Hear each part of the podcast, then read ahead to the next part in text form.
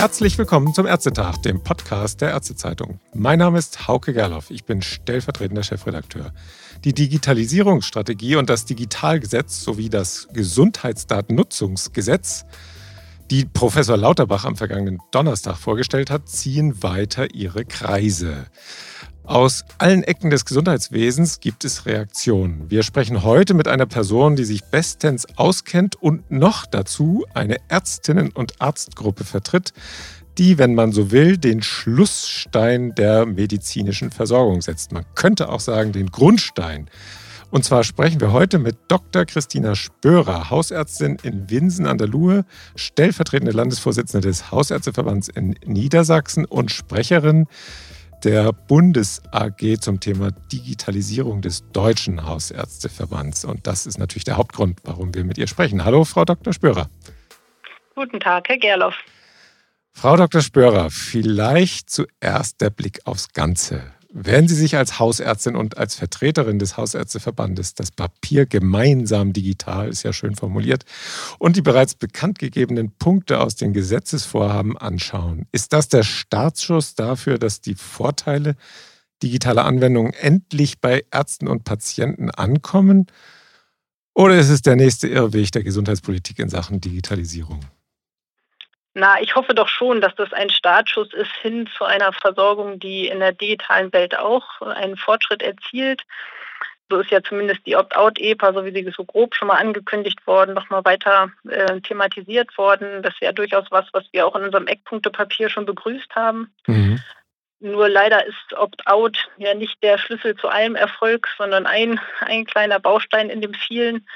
Und ich denke, da dürften gerne noch weitere Verbesserungen in den Bereich reinkommen, dass die EPA zum Beispiel auch einfach praxistauglich im Alltag ankommt. Mhm. Dann gehen wir mal ein bisschen ins Detail. Es gibt ja so einige Punkte, die EPA haben Sie schon angesprochen, die für die hausärztliche Versorgung extrem relevant sind. Welcher ist denn der wichtigste? Die EPA, das E-Rezept mit allen Aspekten der medikamentösen Versorgung oder vielleicht auch eher sogar die Telemedizin oder was ganz anderes? Na, ich denke, das sind alles Teilbereiche, die in der hausärztlichen Versorgung einen definitiven Mehrwert erfahren können oder wo wir einen Mehrwert erfahren können. Leider ist im Moment der Fokus häufig noch auf das Können. Ähm, wir erleben in vielen dieser Anwendungen, dass die Grundidee gut ist, aber die Umsetzung noch nicht so, wie wir sie gerne hätten. Dass sie wirklich ganz flüssig sich bei uns im Praxisalltag integriert, keine Mehrarbeit macht, keine weiteren Aufwände schafft, sondern tatsächlich einen Mehrwert macht. Mhm. Mm, eine EPA, die gut funktioniert, wer hätte ja die, die Möglichkeit, die Versorgung zu verbessern, dass Daten jederzeit gut verfügbar sind, dass ich Daten wirklich nutzen kann, die in mein PVS wieder laden kann und damit sinnvoll weiterarbeiten kann. Das ist nach wie vor nicht so, dass man sich das richtig gut vorstellen kann mit dem, was jetzt vorgelegt worden ist. Ja, der Bundesminister Lauterbach hat ja angekündigt, dass bis zum Jahr 2025 80 Prozent der gesetzlich Versicherten über eine elektronische Patientenakte verfügen. Ob das jetzt realistisch ist oder nicht, das wäre dann, nach dem, was Sie jetzt gerade gesagt haben, eigentlich gar nicht das Entscheidende zu fragen, nicht? Sondern ob es gut funktioniert, wäre das Entscheidende. Ist das richtig? Ich denke, das ist zumindest das, was am Ende in der Versorgung das Entscheidende sein wird. Denn äh, eine EPA, die vorhanden ist, aber nicht gefüllt und gelebt werden kann, ist natürlich nicht so wertvoll wie eine, die gut genutzt werden kann im Praxisalltag. Also die, die, die Grundvoraussetzung ist ja schon mal, dass Sie widersprechen müssen, wenn Sie keine EPA haben, die Patienten. Das hatten Sie ja auch eben schon gesagt. Sie hatten aber als Bundes-AG zum Thema Digitalisierung, hatten Sie ja in dem EPA-Papier gefordert, dass die Perspektive von Ärztinnen und Ärzten und von Patientinnen und Patienten als erstes eigentlich mitgedacht werden müsste. Und sehen Sie das zumindest am Horizont oder, oder wie meinen Sie? Na, wenn man mit äh, verschiedenen ähm, Bereichen da ins Gespräch kommt, zeigt sich schon der Wille, da was zu gestalten. Aber wir bewegen uns ja auch weiterhin im Moment immer noch in der gleichen Architektur der EPA. Also so wie sie jetzt im Moment gedacht ist, nur neu als Opt-out, nicht Opt-in. Mhm. Und wir erleben im Alltag, ich habe das ja sehr bewusst immer mal wieder getestet und werde das auch weiterhin testen, mir Patienten einzubestellen und wirklich mal zu schauen, wie geht das denn jetzt? Hat sich was verbessert? Das ist nach wie vor äußerst umständlich auf allen Seiten. Also sowohl die Patienten tun sich sehr schwer, das wird ja hoffentlich dann ein wenig einfacher sein, aber auch der Ablauf im PVS mit dem Hochladen der Sachen, mit dem Anschauen, mit Nachgucken, mit äh, Versehen von Metadaten ist alles ein sehr aufwendiger Prozess. Mhm. Und wir haben ja nun keine Versorgungssituation, wo wir für jeden einzelnen Patienten immer stundenlang Zeit haben, in Dokumenten zu suchen oder was hochzuladen oder runterzuladen, sondern wir haben ja eine große Menge an Patienten, die wir betreuen. Und in so einen Prozess muss sich eine EPA eingliedern. Da muss sie sinnvoll funktionieren. Sie muss zügig einen Zugriff ermöglichen. Sie muss schnell eine Suche ermöglichen, dass ich sofort weiß, was ich brauche, das schnell finden kann und nutzen kann. Mhm, und das fehlt noch, äh, noch immer. Liegt das vielleicht auch am. Noch schwierig, ja. Sie ja, hatten eine also, Frage, Entschuldigung, ja. Äh, liegt das vielleicht noch an der Praxis-EDV auch? Also mag das sein, dass es in der einen Praxis-EDV schon ganz gut funktioniert und es liegt gar nicht an der, an der Architektur der EPA oder ist es tatsächlich die EPA? Ich glaube, im Moment ist es ein Wechselspiel, was sich gegenseitig eher bremst. Ähm, wir haben relativ wenig EPAs aktuell im Versorgungsalltag. Das macht natürlich die Motivation auch für die Hersteller, das sehr flüssig zu gestalten, nicht so groß. Es wird wenig nachgefragt, aber umgekehrt, je weniger flüssig das funktioniert, desto weniger wird es natürlich auch genutzt werden. Und ich glaube schon, dass man auf vielen Seiten da noch was verbessern kann. Mhm. Kurze Werbung. Mit Ärztezeitung.de sind Sie immer und überall aktuell informiert. Haben Sie schon unseren Newsletter abonniert? Das Telegramm am Abend gibt einen Überblick über die wichtigsten Nachrichten des Tages aus den Themenbereichen Gesundheitspolitik, Medizin sowie Praxis- und Klinikalltag. Der Newsletter am Morgen liefert Ihnen Analysen, Hintergründe und interessante medizinische Studien, ganz zugeschnitten auf Ihre individuellen Interessen. Schauen Sie bei uns vorbei. www.ärztezeitung.de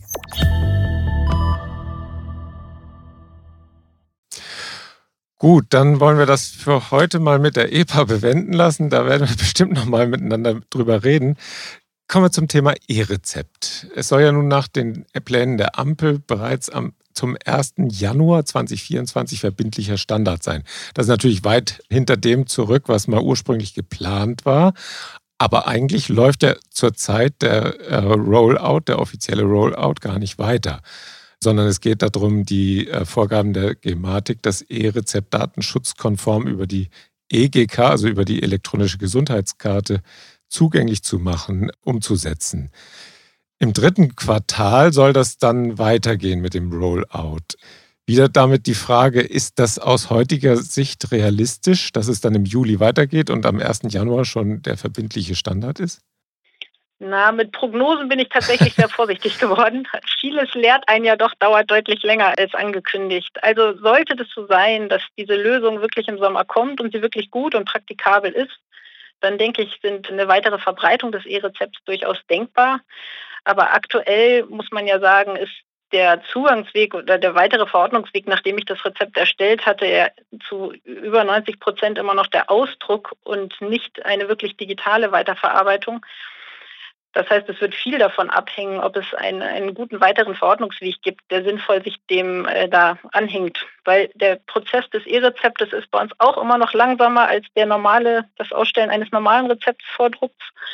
Äh, das heißt, wir haben wieder mit einer Zeitverzögerung zu tun, die natürlich im Praxisalltag relevant ist bei der Menge an Rezepten, die ausgestellt werden. Und wenn dann darüber hinaus noch einfach ein Ausdruck stattfindet und damit ja für uns erstmal überhaupt kein Mehrwert da ist, ähm, ist es schwierig, äh, dass sich Wie das viele E-Rezepte stellen Sie so aus äh, in der Woche, sagen wir mal? Wenig tatsächlich, weil ich versuche mit den Patienten zu klären, ob sie bereit sind, sich um diese ja. App zu kümmern.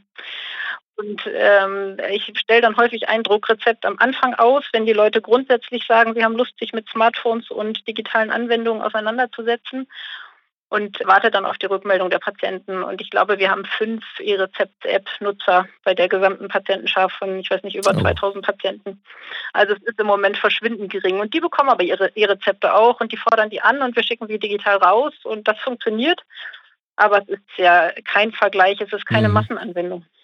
Zumindest ja. nicht bei uns in der Praxis. Im Zusammenspiel von EPA und E-Rezept soll es ja dann in Zukunft auch weitgehend vollautomatisiert eine digitale Medikationsübersicht geben, die dann auch Wechselwirkungen von Arzneimitteln verhindern soll. Das ist ja letztlich indirekt das Eingeständnis, dass alle Bemühungen um den bundeseinheitlichen Medikationsplan auch in der elektronischen Form als EMP vergeblich gewesen sind, oder? Ja, das ist für mich noch nicht so eindeutig. Also wir entwickeln ja parallel im Moment, gibt es den Biomedikationsplan, die läuft. Ja. Und ich denke, man muss abwarten, was am Ende dann wirklich entschieden wird. Es sind ja auch aktuell nur Entwürfe, die zirkulieren. Es sind ja nicht wirkliche endgültige Verordnungen oder die letztendliche Gesetzestext, wie was genau geregelt sein soll. Wo wir, denke ich, sehr genau hingucken müssen, ist, dass wir am Ende nicht an fünf Stellen eine Medikationsplanliste oder ähnliches pflegen oder anschauen müssen, denn dann verschlechtert sich die Versorgung wieder. Es muss am Ende auf eine Lösung hinauslaufen, die dann auf jeden Fall aktuell ist aber ob das jetzt das eine oder andere wird, wage ich ehrlich gesagt noch nicht so ganz mhm, eine Prognose. Aber gut, das ist klar. Also wenn da dann am Ende äh, einmal die die digitale Medikationsübersicht steht und auf der anderen Seite vielleicht der, äh, diese, dieses medizinische Informationsobjekt, also MIO, äh, Medikationsplan und dann vielleicht noch einer auf Papier. Also das geht natürlich nicht. Das wäre ja genau das Gegenteil von dem, was eigentlich erreicht werden soll. Ne? Ja, und da denke ich, müssen wir einfach gut weiter begleiten und darauf achten, dass es nicht ähm, passiert, dass nachher Parallelsysteme da sind. Denn das ist, finde ich, für mich noch nicht ersichtlich, dass das so stringent gedacht wird. Und das würde ich sagen, ist aber so ein klassischer Impuls aus der Versorgung, dass man sagt, boah, bindet unser Wissen mit ein, dass es schwieriger wird, wenn man verschiedene Parallelsysteme mhm. hat. Gut, das dritte Hauptthema wäre dann die Telemedizin. Die Koalition will, dass die 30-Prozent-Grenze für Leistungen, die per Videosprechstunde oder mit Telemedizin erbracht werden, fällt.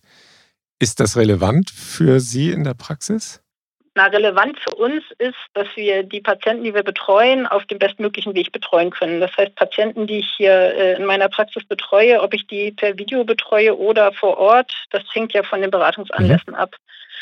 Und entscheidend ist aber, wenn ich eine Videobetreuung anbiete dass, und in der Betreuungssituation feststelle oder eine Beratungsanlass feststelle, boah, da muss jetzt doch eine analoge Behandlung weitergeführt werden oder analog äh, zügig eine Einbestellung erfolgen, dass ich das auch gewährleisten kann. Und dann denke ich, kann man in den Praxen relativ flexibel gucken. Dann wird es jetzt im Moment nicht das Problem sein, ob es jetzt 30, 25 oder wie viel Prozent auch immer sind. Aber es muss halt gewährleistet sein, dass die Versorgung wirklich vor Ort dann auch weitergeführt werden kann, dass die Leute dann nicht mhm. hängen gelassen werden das, denke ich, ist entscheidender für die zukünftige Versorgung auch im telemedizinischen Bereich. Mhm. Also ich hatte diese 30-Prozent-Grenze, abgesehen davon, dass Sie da vielleicht manchmal einen Gedanken daran verschwenden mussten oder müssen, welche Leistung jetzt eigentlich da noch drüber geht oder eben nicht drüber geht, ähm, hatte ich auch immer so ein bisschen gedacht, naja, es ist immerhin auch ein Schutz für die Praxen, dass es da nicht irgendwelche Spezialisten gibt, die nichts anderes mehr machen als telemedizinische Leistungen anzubieten und die ihre Patienten überhaupt nicht mehr kennen. Und hm. dann äh, sind wir nicht mehr weit weg vom ITMVZ, also den Aha. Investoren geführten telemedizinischen Versorgungszentren. Da gibt es ja auch schon solche, die praktisch dann die, die Assistenz für, für Kardiologen zum Beispiel machen beim Telemonitoring, die dann die Daten ein bisschen koordinieren und so. Sehen Sie das als Gefahr? Na, ich denke, wenn der Anspruch da ist, so wie wir uns Hausärzte unsere Patienten betreuen, dass wir sowohl digital als auch analog verfügbar sind, dann kann man das ja auch über solche Regeln klären. Und da muss man sich nicht an bestimmten Prozentpunkten festhaken, ob das jetzt genau dieser oder jener Prozentsatz sein soll. Aber ja. es müsste schon klar sein, dass eine Betreuung auch analog dann weitergehen kann. Und das haben wir in diesen rein telemedizinischen Zentren zum Beispiel nicht gewährleistet. Ja. Also ist auch wieder eine Frage, wie es dann am Ende im, im Gesetzgebungsverfahren ausgestaltet wird. Ja. Ne? Absolut, genau wie die genaue Regelung dann ist. Ja. ja. Und dann gibt es ja noch einen anderen Punkt, das soll eine assistierte Telemedizin in unterversorgten Gebieten geben. Also bis, wenn ich richtig in Erinnerung habe, äh, bis 2026 in 60 Prozent der unterversorgten Gebieten. Das äh, sieht die, das Papier von Lauterbach vor. Wer spricht da dann eigentlich telemedizinisch mit den Patienten, die dann von Apotheken aus, die gibt es ja wahrscheinlich dann auch nicht mehr in den unterversorgten Gebieten, oder auch von Gesundheitskiosken aus dann den Kontakt suchen? Müssen Sie dann in Ihrer Praxis in Winsen an der Luhe für die Patienten aus der Lüneburger Heide jemanden abstellen, eine Ärztin oder einen Arzt, der oder die dann aus dem Homeoffice dann die telemedizinische Betreuung übernimmt und darauf wartet, dass irgendein Patient anruft? Oder wie kann man sich das vorstellen? Oder kann man sich das überhaupt schon vorstellen? Ich wollte gerade sagen, Sie stellen gute Fragen. da würde ich mich gerne anschließen. Tatsächlich auch Schwierigkeiten, mir das vorzustellen, wie das funktionieren soll. Und ähm, auch da die Frage, es macht doch viel mehr Sinn, die bestehenden Strukturen zu stützen, statt sich wieder was Neues auszudenken, was irgendwie gefüllt werden muss. Ich weiß es nicht genau, wie das gedacht ist, weil Sie haben es richtig erwähnt, im unterversorgten Gebiet ist tendenziell auch keine Apotheke mehr vorhanden. Wer auch immer das dann da machen soll und wie das dann genau versorgt werden soll. Grundsätzlich würde ich sagen, warum macht man es nicht lieber so, dass man die hausärztlichen Strukturen stärkt. Wir haben mit unseren Veras Hausbesuchsassistenten, die wir durchaus ja auch in große Kreise schicken und vor Ort versorgen, die man telemedizinisch aufrüsten kann. Also wir überlegen uns ja schon umgekehrt, wie wir mit dieser Unterversorgung umgehen können, was wir anbieten können, wie Versorgungskonzepte aussehen können. Aber ich kann mir tatsächlich unter der assistierten Telemedizin noch nicht so richtig vorstellen, wie das die Versorgungsstruktur verbessern soll. Mhm. Noch ein Punkt sind ja die Disease-Management-Programme. Die stehen ja auch äh, äh, da in, den, in dem Papier mit drin. Sie sollen dann stärker digitalisiert werden. Es sollen dann Daten aus den, also aus Variables vielleicht dann direkt an den Arzt übertragen werden oder an die Ärztin oder an die Praxis. Das heißt ja dann am Ende auch weniger Arztkontakte. Äh, äh, das ist ja auch vernünftig vielleicht, um die Praxen zu entlasten, aber dafür gibt es dann mehr Datenkontakte. Vielleicht oft automatisiert, aber sicher nicht nur.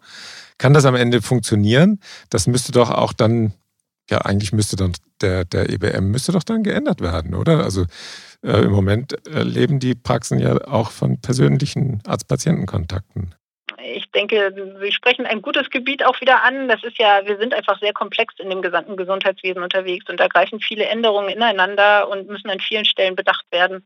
Und selbstverständlich muss man sich den EBM auch anschauen, wenn eine Versorgung zunehmend digital stattfinden soll. Denn Sie sagen das ganz richtig, das ist noch nicht gut abgebildet. Mhm. Und da wird man sich Gedanken machen müssen, wie man das machen kann, damit die Praxen ihre Versorgung in Zukunft auch gut vorhalten können ähm, und einfach für die Patienten ansprechbar sind und vor Ort und aber auch digital erreichbar sind. Und selbstverständlich muss das irgendwie sich dann auch widerspiegeln in der Vergütung. Mhm. Dann haben wir jetzt so die allerwichtigsten hausärztlichen Aspekte des Papiers vielleicht durchdekliniert. Wenn Sie sich jetzt Ihr eigenes Papier, Konzeptpapier Digitalisierung des Hausärzteverbands anschauen und dann die Digitalisierungsstrategie des Ministers daneben legen. Wie lässt sich das zusammenbringen?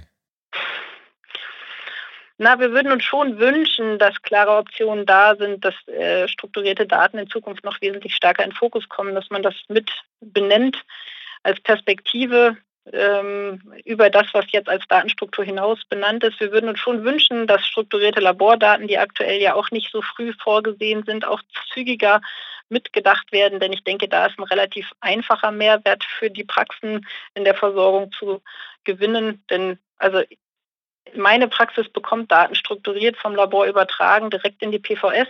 Mhm. Das ist schwer ersichtlich, warum das nicht auch in so einem Konstrukt möglich sein soll. Und auch die Patientenkurzakte, die ja durchaus zwischendurch Thema war, ist ja aktuell auch nicht im ersten Wurf drin. Auch da könnte man sich vorstellen, dass die tatsächlich einen deutlichen Mehrwert hätte. Mhm. Äh, ja, es ist ja viel mehr als nur das, was, was die TI bietet, was für die Digitalisierung notwendig ist. Nicht? Also die strukturierten mhm. Labordaten, die würden dann vielleicht auch über die TI kommen. Im Moment kommen sie, weiß ich nicht, äh, wie sie das bei sich in der Praxis machen, über welches Netz. Und äh, aber es gibt ja dann auch noch ganz viele andere Dinge, die digital dann gemacht werden können, sei es die Terminvereinbarung, sei es die Anamnese, äh, die vielleicht vorher zu Hause gemacht werden kann, die, die Eigenanamnese des Patienten. Also das sind ja alles äh, Punkte, die überhaupt nichts mit der TI zu tun haben, die Sie schon ähm, in dem Konzeptpapier durchdacht haben. Ist das bei Lauterbach angedacht oder vielleicht schon mit drin oder, oder wird das ausgeblendet, weil alles immer nur auf die TI guckt? Äh, ja. Ich glaube tatsächlich, wir müssen so ein bisschen trennen. Das eine ist ja Möglichkeiten der Digitalisierung in den Praxen generell und die verbreiten sich ja auch. Die Praxen sind heute schon viel digitaler aufgestellt als früher und sie nutzen ja auch digitale Verfahren, die eine Entlastung der Arbeitsabläufe, eine Entlastung in Verwaltungsabläufen möglich machen. Sie hatten einige genannt schon. Die verbreiten sich ja sowieso schon zunehmend. Vieles von dem, was Lauterbach angesprochen hat, äh, zieht eher sich äh, oder bezieht sich ja wirklich eher auf den Bereich dessen, was der Staat uns da ähm, vorlegt mit dem mit der Telematikinfrastruktur und den Anwendungen, die sich darauf beziehen. Mhm.